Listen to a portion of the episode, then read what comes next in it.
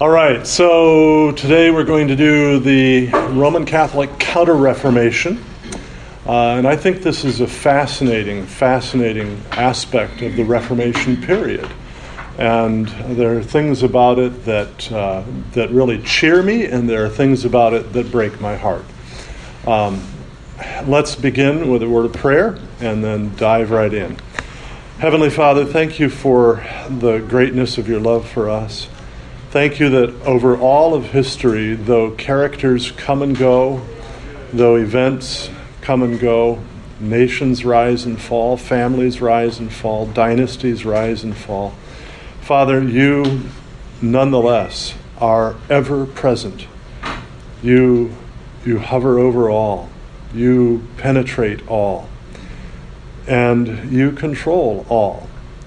We thank you, Father, for your goodness. We thank you, Father, for, uh, for the incarnation of our Lord Jesus Christ, God Himself becoming a man and fulfilling in, in perfection all that you required of us, and then offering Himself as, as that perfect sacrifice, the one that satisfies you, that that expiates for our sins, that atones for us, that, that covers us over with his own righteousness, so that when you see us, there is no condemnation for those who are in Christ Jesus. We thank you, Father, for the many faithful people who've gone before us. And we ask you to make us faithful to you as well, that we might hand on to our children and to our children's children indeed to, who knows, could be thousands of generations yet to come, an unsullied glad tidings of Jesus. We pray this in Jesus' name, asking your Holy Spirit to enlighten us. Amen. So, come on in and let's get going. I'll quickly mention for those who are coming in late late that I did say, good morning. I did say uh, a few minutes ago that because we haven't had question and answer time in any of our earlier sessions, and we're not going to have it today either because I've got a full lesson. Um, if enough of you say, "Hey, we'd like to come back and do nothing but Q and A for an entire session," uh, then I'll be glad to do that. I would come next week, same time, though it's not already scheduled. We'd go ahead and come and be glad to just do Q&A with you. So think about it between now and the end. If you have questions, uh, we might be able to do that at that time. This, this morning, we're talking about, um, we're still in this series, Great Heroes of the Great Reformation. There are also some anti heroes of the Great Reformation, and so we'll be talking a bit about those uh, today as well. But uh, we're focusing on the Roman Catholic Counter Reformation. And you have in front of you there a couple of pictures. They're very dark for some reason, they're nice and bright on my screen. But um, to the left is Cardinal Gasparo Contarini. And he is one of, I think, one of the great heroes of the Reformation. You're going to learn more about him in a few minutes. Uh, he was one of the leaders of what are called by historians the Roman Catholic evangelicals. And that's a rather interesting term. About 25 years ago, a fellow named Keith Fournier uh, wrote a book called Evangelical Catholics, uh, which I reviewed for a couple of different publications. And it's an amazing book because uh, he is telling his own testimony in earlier parts of the book. He was born into a, a, a Pentecostal family. Uh, he kind of shifted his thinking little by little to Baptist and then to uh, Presbyterian and then to Anglican, and finally he became Roman Catholic.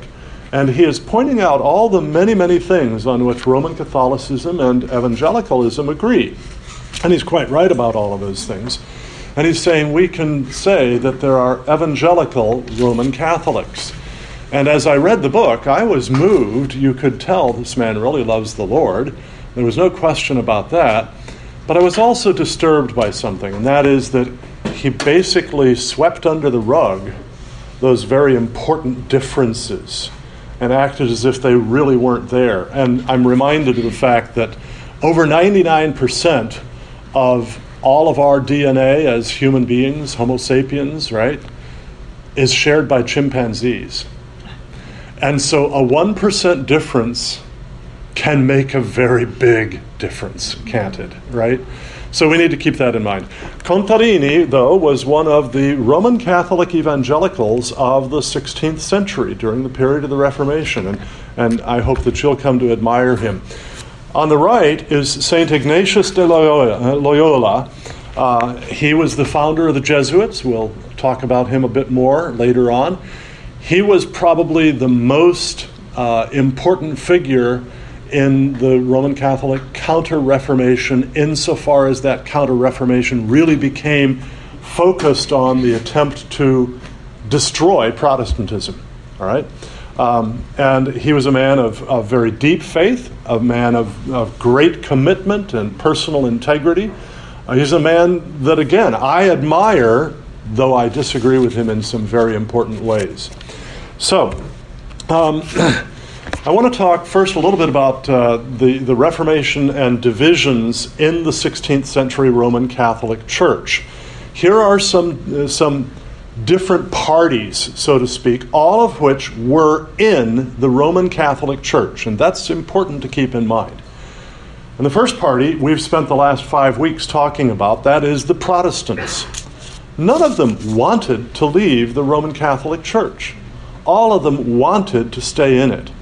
It was when the Roman Catholic Church, particularly at the Council of Trent, which we're going to talk about this morning, made it impossible for them to stay that they began to actually split off from it.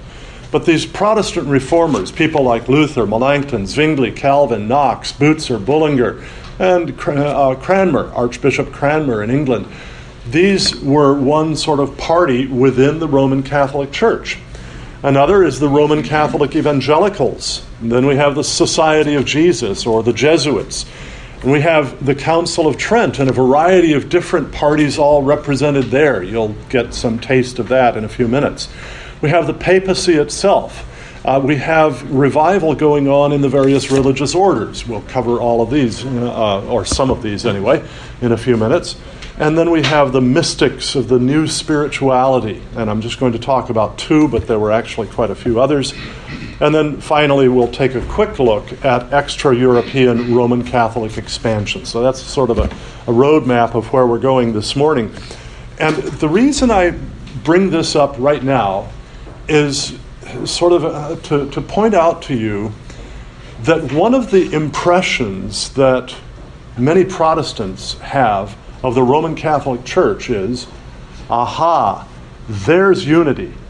And after all, Protestant is so divided, Protestantism is so divided. After all, there are 33,000 different Protestant denominations. That's a figure that you'll see commonly bandied about. Actually, it's not true. There are perhaps several hundred Protestant denominations but somebody managed to come up with 33,000 by some pretty interesting math. but that's a common charge. Protestantism is so deeply divided, and Roman Catholicism is monolithic, right? And Jesus, after all, prayed that his church would be one. So Rome gets to say, We are one, and the Protestants are deeply divided. Therefore, the Protestants are not the true church. We're the true church, right? What I want to point out to you is that that unity is pretty superficial. And I'll get back to that issue in a little bit. Um, so we start with the Roman Catholic evangelicals. These were, uh, most of them, strongly affect- affected by St. Augustine's theology. His, his affirmation that original sin made man incapable of bringing himself to God in true repentance and true faith because he was in fact dead, dead in trespasses and sins, as Paul puts it in Ephesians chapter 2, right? You, we were all dead in trespasses and sins, by nature, children of wrath, sons of disobedience, right? Uh, and but God, but God made us alive in Christ Jesus. This Augustinian anthropology fed the Augustinian theology that said that God unilaterally, by sheer grace, without, without our deserving anything, gave us new life. And it was because God first did that that we were able to believe, that we were able to embrace the gospel that is the power of God for salvation to everyone who believes. All right, so the Roman Catholic evangelicals were strongly affected by Augustine's theology, and therefore they mostly agreed with the Reformers' doctrine of justification by grace alone, through faith alone, in Christ alone, because that was the implication of, of Augustine's teaching. Uh, they disagreed, though, with the Reformers' break from allegiance to the papacy. They kept thinking there's got to be a way to stay within the Roman Catholic Church and to bring about reform in here, right? So, you know, they're, they're like some friends of mine who have stayed in the United Presbyterian Church, despite the fact that it is apostate as all get out. And God bless them, they have just insisted somehow or other we can bring about reform here. And who knows, maybe. Uh, I know that it's been happening in another of the mainline Protestant denominations, the United Methodist Church, there is real revival happening in that denomination. There's, there's real restoration of orthodoxy happening there, which is a big surprise to me. I have having left that back in 1980 um, or 81. But thank God some people stayed and they fought. Uh, the Roman Catholic evangelicals had mixed views on the Eucharist. Some of them insisted on transubstantiation. Some embraced Luther's doctrine of consubstantiation. Some embraced John Calvin's doctrine of the spiritual presence of Christ in the, in the Eucharist, the bread and the wine uh, of communion. Uh, and a few, a few embraced the purely symbolic view of the bread and wine in the Lord's Supper. Um, they agreed entirely with the reformers' insistence that there must be moral reform in the Roman Catholic Church. As we talked about in the very first week of this, the moral state of the church on the eve of the Reformation was truly hideous. You had popes, you had cardinals, you had archbishops, you had bishops, you had priests, you had monks who had multiple concubines, multiple bastard children. Uh, you had children who were being ordained bishops at ages 8 and 9 and 10 because of political concerns. And those children were the children of these priests and monks, who, of course, had vows of celibacy. Right? I mean, the moral state of the Roman Catholic Church on the eve of the Reformation was horrendous, which is not to say that there were no people in it who were solid, fine, godly people. There were, there were many of them but it was dominated by the most vicious. So the Roman Catholic evangelicals agreed with the reformers that there must be moral reform of the church. Uh, from the period of roughly 1521 to 1541, they worked to reform the Church of Rome from within towards a more biblical theology and practice, and thus to win back the Protestants into the one true church, says Nick Needham, who's, who's um, 2,000 Years uh, of Christ's Power, Part 3, Renaissance and Reformation. I will tell you right now, very explicitly, my lectures for this have been very, very heavily based on this book. Um, there's just no way that I could have boiled everything down into six 45 minute sessions without his help. So I'm very grateful to Nick, um, somebody we met when we lived in Scotland, as a matter of fact, wonderful scholar. So, who are the key figures in this? Well, for one, Johann von Staupitz. Do you remember John Staupitz, who was Martin Luther's spiritual guide in the Augustinian monastery? Uh, he was a Roman Catholic evangelical. Gasparo Contarini, Juan de Valdez, Albert Pigius, Jacob Sadoleto, Gregorio Cortese, Reginald Pole, an Englishman, Johann Gropper, Girolamo Seripando and Giovanni Morone are some other major figures in this. Uh, we'll uh, give you a little more info on a few of these. Uh, in 1537, brought together by the Pope for a sort of a council on the necessity of reforming the church, right? These men and a few others issued uh, a document called Concilium de Emendanda Ecclesia, the Consultation on Reforming the Church, that was a forthright condemnation of the moral state of the Roman Catholic Church at the time, uh, and embraced a lot of the the doctrines in terms of the gospel and so on of the Protestants. Uh, the Pope, having called for the council for this this uh, consultation, right, refused to publish the document that his own people put together. But somebody leaked it. I mean, leaks are no new thing to American politics, right? Somebody leaked it, it got published, uh, and it spread rapidly all over Europe, thousands and thousands of copies. And ultimately, the Roman Inquisition placed it on what was called the Index of Forbidden Books. And we'll hear about that a little bit more later. This was, we can't let anybody else know about this stuff, right? Okay, now, some of the leading uh, Roman Catholic evangelicals, Johann von, uh, Johannes von Staupitz, Luther's spiritual guide, uh, he agreed with almost all of Luther's doctrine, but he couldn't break with the papacy. Nonetheless, all of Staupitz's writings were placed on the index of forbidden books. All of them. Uh, Staupitz wrote this one time to Luther, and this gives you some idea of the spirit of the man. He says, you seem to me to condemn many outward things which do not affect a sinner's justification.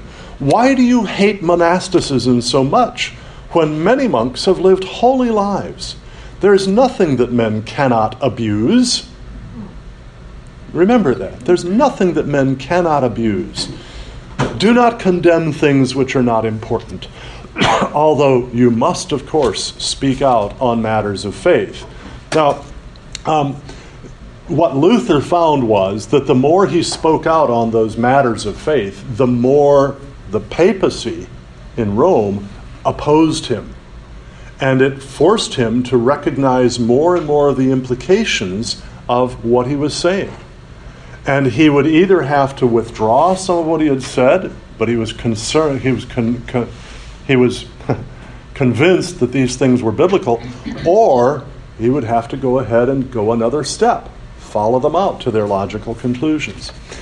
Uh, the next one is Cardinal Gasparo Contarini, whom I mentioned before. Uh, he, he was a true leader of the Roman Catholic evangelicals. Here's one quick quote from him By faith, we have a twofold righteousness. First, an inward righteousness of our own, and the love and grace by which we are made partakers of the divine nature. Second, the righteousness of Christ given and imputed to us. Now, this is classic Roman Catholic theology, right? So far, this is classic Roman Catholic theology. But his next sentence puts him firmly in Luther's camp and in the camp of Calvin and Zwingli and all the other reformers, right? We ought to trust in Christ's righteousness bestowed on us and not in our own inward holiness and grace. That statement, the Council of Trent condemned and anathematized. We'll get to that in a minute, in a few minutes, right? It, it said, whoever teaches that should be under the divine curse, right? That's what it means to anathematize something. Juan de Valdez uh, was strongly influenced by Erasmus and Luther. He hosted Bible study and prayer every Sunday in his home. He was a noble. Uh, he emphasized personal experience with Christ, dismissing as mere opinion any faith that was based only on the church's teaching or on reason. Any faith that was based only on the church's teaching or only on reason. Now, notice, he's not against reason, he's against autonomous reason. He's against reason in the absence of the revelation of God in Scripture, right?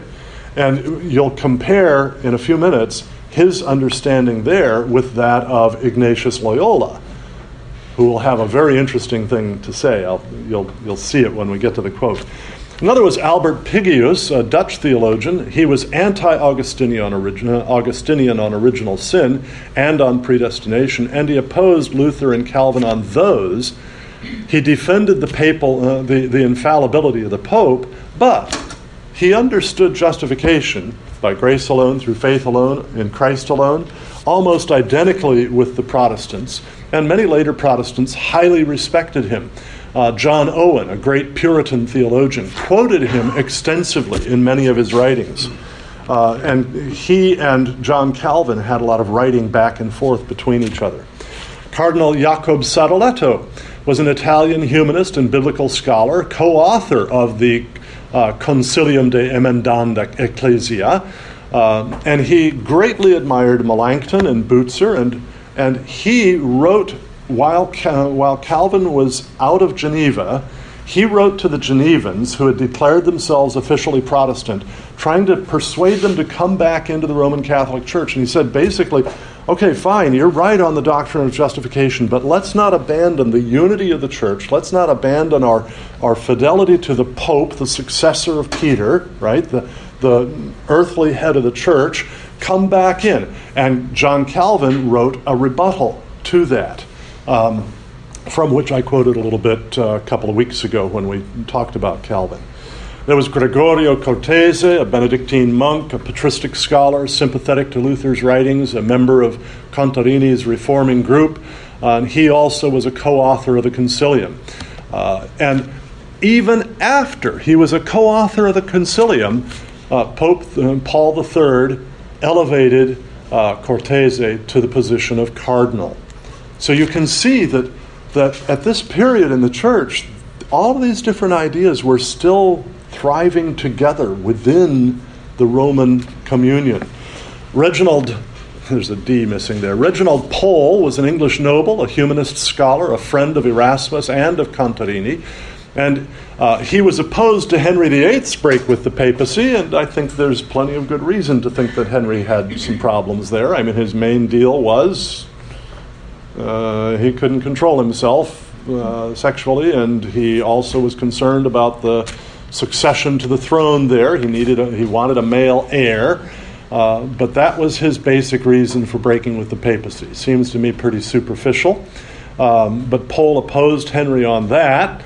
Uh, for that reason, he knew that, uh, that uh, he would be persecuted, and so he fled from England. Uh, he wrote a, uh, a defense of the unity of the church against Henry, and he also was a co author of the Concilium uh, he was uh, then later on one of three papal legates over the first session of the Council of Trent, which we'll talk about in a moment. And one final major one of, of these is Johann Gropper, a German theologian, a disciple of Erasmus. Uh, in 1538, he published the book Enchiridion, which is basically handbook. It's a handbook of doctrine, which was later placed on Rome's index of forbidden books. Uh, he compromised deeply with Protestant theology on the doctrine of justification. He embraced most of what the Protestants were saying. He taught a double justice or twofold righteousness. And here's a, qu- a quote from Needham about his teaching. Christ's righteousness was inwardly imparted to believers when, uh, when they did good works. But because sin remained in believers, spoiling their best performance, they could never perfectly meet God's requirement. Therefore, when believers stood before God in judgment, He would graciously impute to their account just so much of Christ's forensic righteousness that's forensic meaning courtroom, this is the basis of judgment, right? As would cover the gap, right? So the difference here is that in Protestant thought, Christ's righteousness is the only thing that stands before God in judgment. For him, yeah, you've got some righteousness of your own. It's not enough to qualify you to get into heaven. So Jesus gives you just enough of his to make up the difference, right? Um, he cooperated very heavily with Martin Bucer in producing a joint statement on justification called the Regensburg Book, and we'll learn a bit about, more about that later. I'm going to skip over these next two just for time's sake. Uh, but any of you can get the PPT and get more details here. The last point here, though, is that uh, the Roman Catholic evangelicals became most influential in 1539 to 41, uh, leading to a series of Roman Catholic and Protestant meetings authorized by Emperor Charles V and Pope Paul III that were aimed to restore the unity of the Church.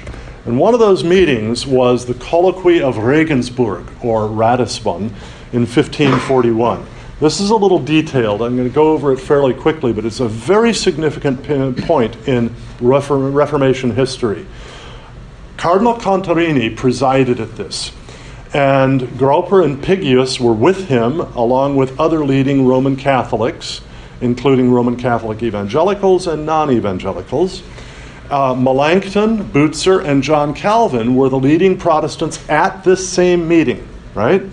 And they produced a common statement on original sin and justification by faith. And here are a few excerpts. Sorry that that's so little, you probably can't read it.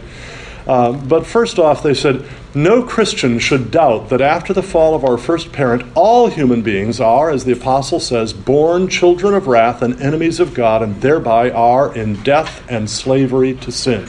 That was Augustinian anthropology, beautifully stated. And it was a total repudiation of the semi Pelagian and Pelagian anthropology that later came to dominate Roman Catholic anthropology, Roman Catholic doctrine of man, that said, oh no, the fall injured us, but it didn't kill us. It, it impeded our ability to come to God, but it didn't destroy that ability, right?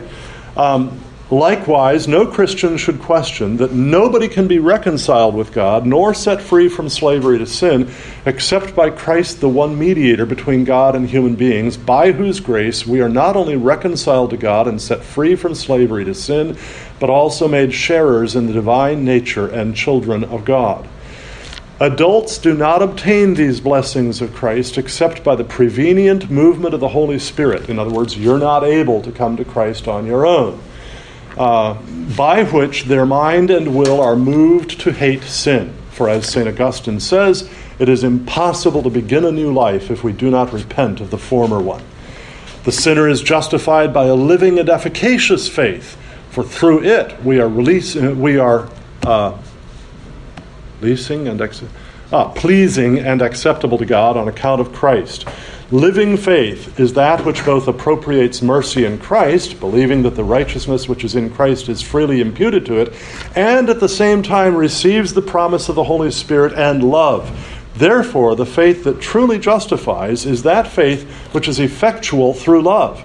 Nevertheless, it remains true that it is by this faith that we are justified, that is, accepted and reconciled to God, inasmuch as it appropriates the mercy and righteousness which were imputed to us on account of Christ and his merit, not on account of the worthiness or perfection of the righteousness imputed to us in Christ. We don't get any of our justification based on what becomes our own righteousness, it's all Christ's. Same thing that Contarini had said that we quoted before. Every Christian should learn that this grace and this regeneration have not been given to us so that we might remain idle in that stage of our renewal, which we at first obtained, but so that we may grow in everything into Him who is the head. Therefore, the people must be taught to devote effort to this growth, which indeed happens through good works, both internal and external, which are commanded and commended by God. To these works, God has promised a reward on account of Christ good things in this life, as much for the body as for the soul, and after this life in heaven.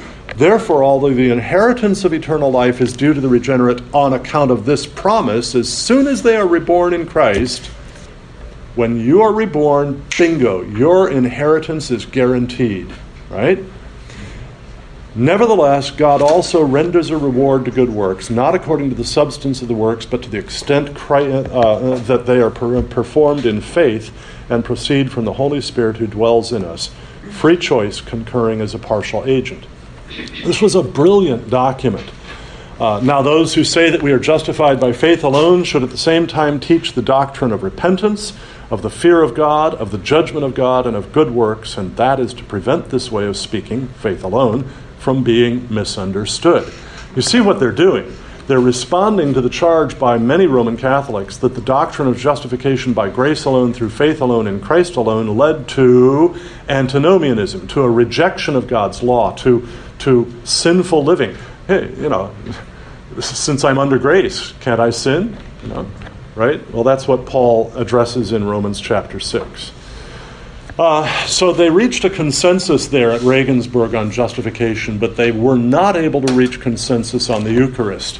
The Roman Catholic evangelicals insisted still on transubstantiation. The Protestants refused that because not only did they find that there was no biblical basis for it. They couldn't derive it from any teaching in Scripture.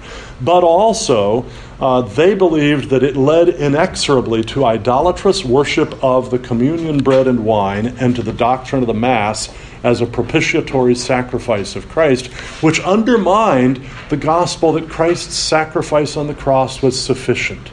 Right? Um, the failure of Regensburg marked the end of the Roman Catholic evangelicals' official influence in the papal court, and some of them actually wound up leaving the Roman Catholic Church after that, doing the same thing that the great Protestants had done. Uh, many leading Roman churchmen rejected the joint Roman Protestant statement on justification by, by faith as a vile Lutheran heresy.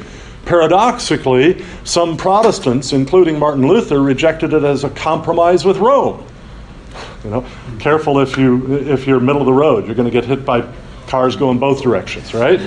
Um, uh, Pope Paul III removed Contarini from all positions of influence, and the great Catholic evangelical leader died a year later. As a result of the Catholic evangelical failure, Augustinian theology fell into disfavor in Rome, and the way was clear for a policy of reforming the church not in order to win back the Protestants but in order to make the church an effective instrument for their extermination. All right. Now, I have just a few minutes left, right? So I, oh goodness. No, wait a minute. We, we finish at 10.15, right? Right. I thought you signaled me that I had five minutes. Oh, wonderful. Super. Oh, okay. So we come now to the, the real counter Reformation in the Roman Catholic Church. And this is especially focused in the Society of Jesus, founded uh, by the Spanish Roman Catholic Ignatius Loyola. Um, Spain at this time was the most intensely Roman Catholic country of Europe. Everybody thinks of Italy all the time, but as a matter of fact, Italy was loaded with evangelicals, with follow- followers of Luther and Calvin. Many of them were there, uh, and Italy has never been particularly faithful to the popes, despite the fact that Rome is there, that the Vatican is there, right? Spain has been the most committed to the papacy of all the nations for many centuries. And there are various reasons for that. Uh, largely the fact that the Muslims occupied most of Spain for several centuries. And so the Christians in Spain felt uh, the necessity to be tied closely to Rome for their own protection.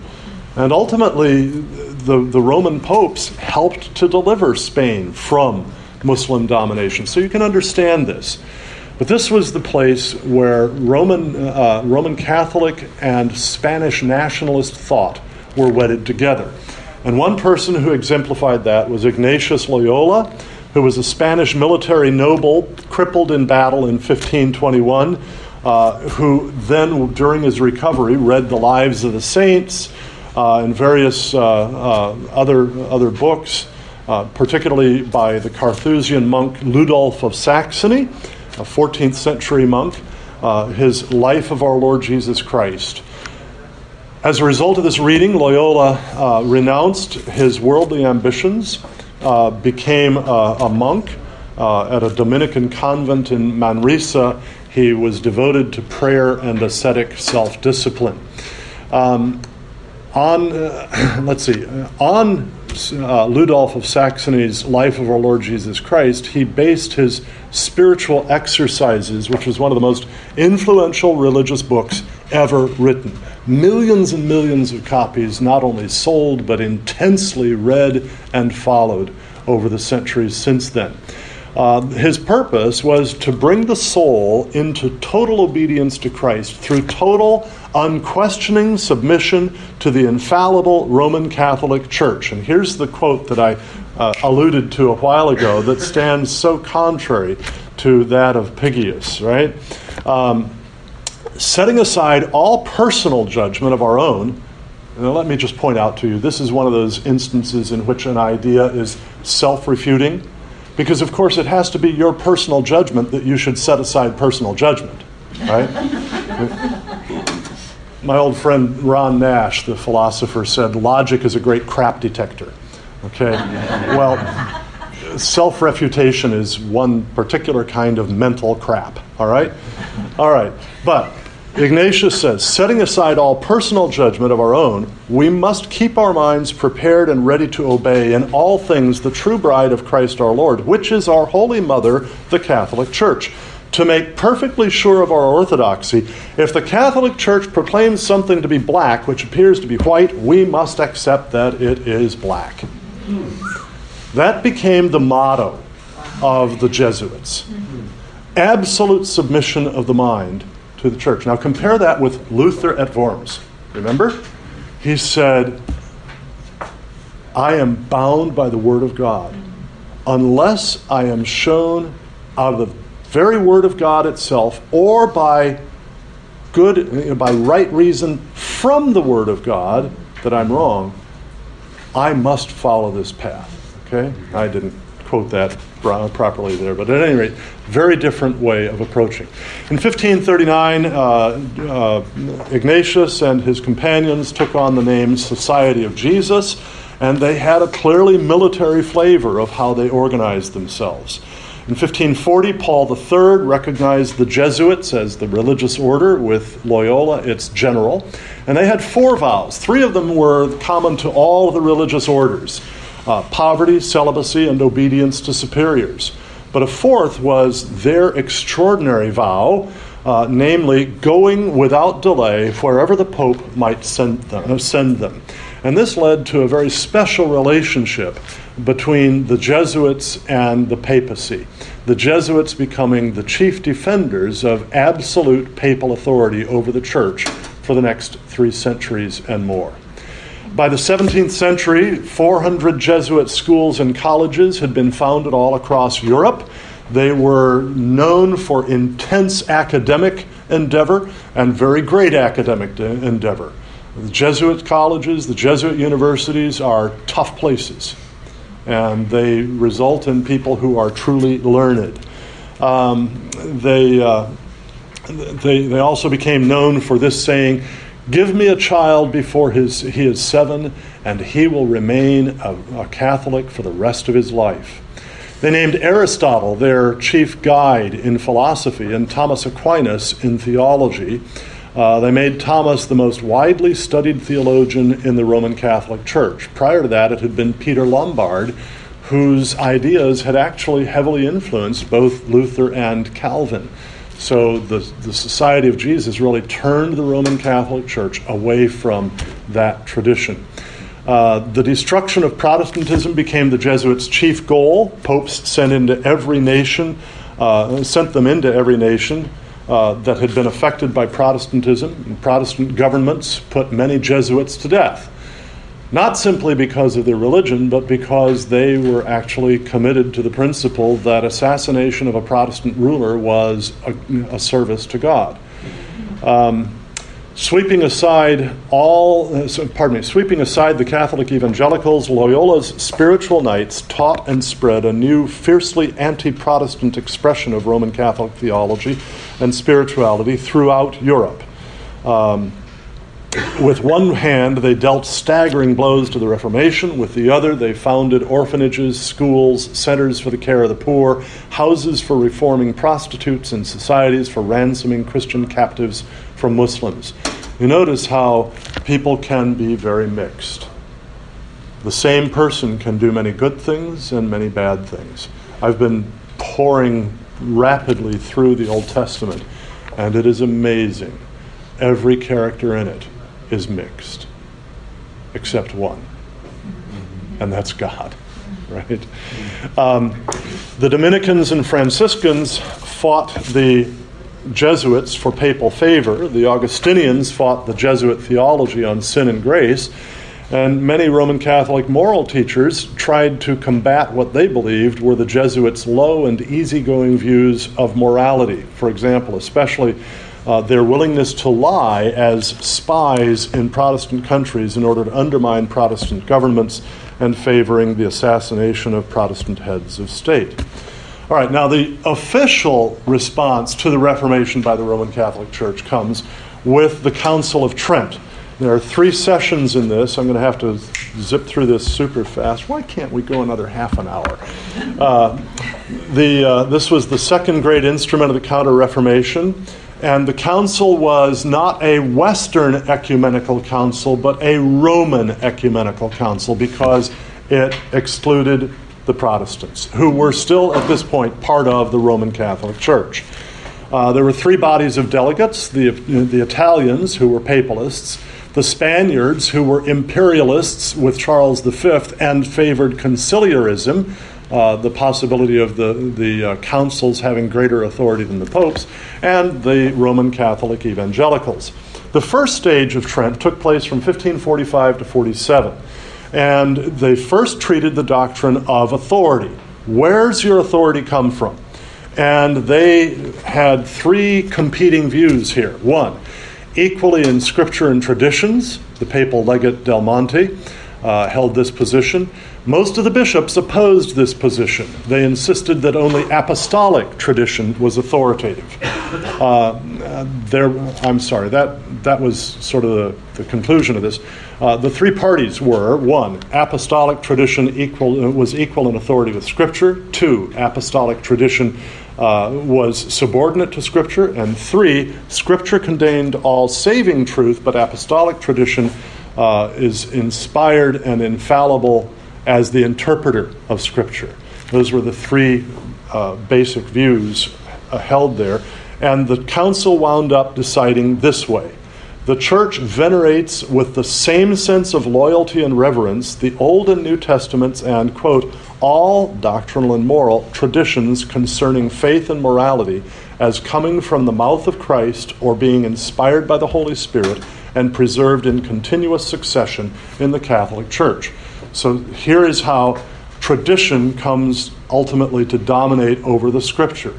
And yet, I, I always want to say to my Roman Catholic friends look, you and I both agree that the Bible is God's Word. Granted that, let's go to our point of common agreement and see what that says about our doctrinal disagreements. Okay? Um, the next major doctrine that they addressed was justification, which they said is not only forgiveness of sins, but also the sanctification and renewal of the inward man. I won't read the whole quote, but you see what happens here is that they combine justification and sanctification. And then justification is no longer this forensic act in which God declares us righteous because of the imputed righteousness of Christ. It is also this transformative act but Scripture really does keep the two distinct, and it's very important that we do so. Because as long as you combine them two, uh, t- together, right, and as long as you have not become sinlessly perfect yet, you have no assurance, you never have assurance that you're not still condemned in God's sight. But Paul can write in Romans 8 1, there is therefore now no condemnation to those who are in Christ Jesus. Now, it's because Rome followed this teaching that it could also say in the Council of Trent that anyone who believed that he had absolute assurance of salvation, not because of special revelation, but because he believed that his salvation was assured because of his faith in God, that person was anathema. Rome says it's impossible to have assurance of salvation apart from special revelation from God. And that, I believe, robs us of that great comfort of Romans chapter 8, verse 1. Um, uh, well, I have to skip over that. We're at 1014. This is terrible. Ah, well, the papacy was badly corrupted in the Middle Ages. Uh, reform was essential to survival of the Roman Catholic Church. Paul III strongly supported reform, promoted Contarini and the like, recognized the Jesuits, and summoned the first meeting of Trent. So we're looking at the start of the reform of the papacy itself. Uh, Julius III was scandalous like the Renaissance popes. He, he, was a retrograde in that respect. Marcellus II, who succeeded him, was a zealous reformer, but he only, uh, he only reigned for 22 days before he died. Paul IV carried on Marcellus's reform. Uh, he was originally one of the Roman Catholic evangelicals. But by 1550s, he opposed Luther. He believed that the Roman Catholic survival required wiping out Protestants. In 1557, he issued the first official index of forbidden books, uh, including all the works of Erasmus, which, by the way, included the Greek New Testament, right? And translations of the Bible into any of Europe's native tongues. Uh, he revised that list in 1559. Uh, he banned the Roman Catholic Evangelicals Consilium, uh, uh, produced by Contarini and those others, right? This is, this is the church sort of purifying itself, so to speak, except I think that it impurified itself here. Uh, Pius IV was a brilliant diplomat and guided Trent to the papal triumph. Pius V, uh, like Paul IV, was a devotee of the Inquisition, a persecutor of Protestants, witches, homosexuals, and other deviants. He was ascetic in his morality. Uh, he set the papacy on a long term path of what Needham calls puritanical ethos. Uh, that is, uh, future popes could never go back the way the ones before the Reformation were. Um, and the moral reform of the papacy robbed the Protestants of moral reform as a major reason for the Reformation, leaving them with theological doctrine as the main reason. Well, I can't go into any of the rest of this. It's terrible. Huh. Well, I'll be here next week to answer questions if plenty of you would like to do that. Do you want to do that? Okay, and maybe I'll fill out some of this stuff as well. But thank you for your uh, attention over the last six weeks. I've enjoyed this much as it's been like getting my teeth pulled to try to do it all this fast. Um, you know, we, we owe the Lord such thanks for faithful people who suffered much in coming before us. And one of the things that I was just thinking about in the car on our way down here this morning was, and I prayed about it Lord, forgive us for the ease with which we have complained about various things that we've suffered. Um, we need to remember that all of our suffering comes to us from the loving hand of God who designs it to make us more like Jesus. And so instead of complaining about it, we need to thank Him for it.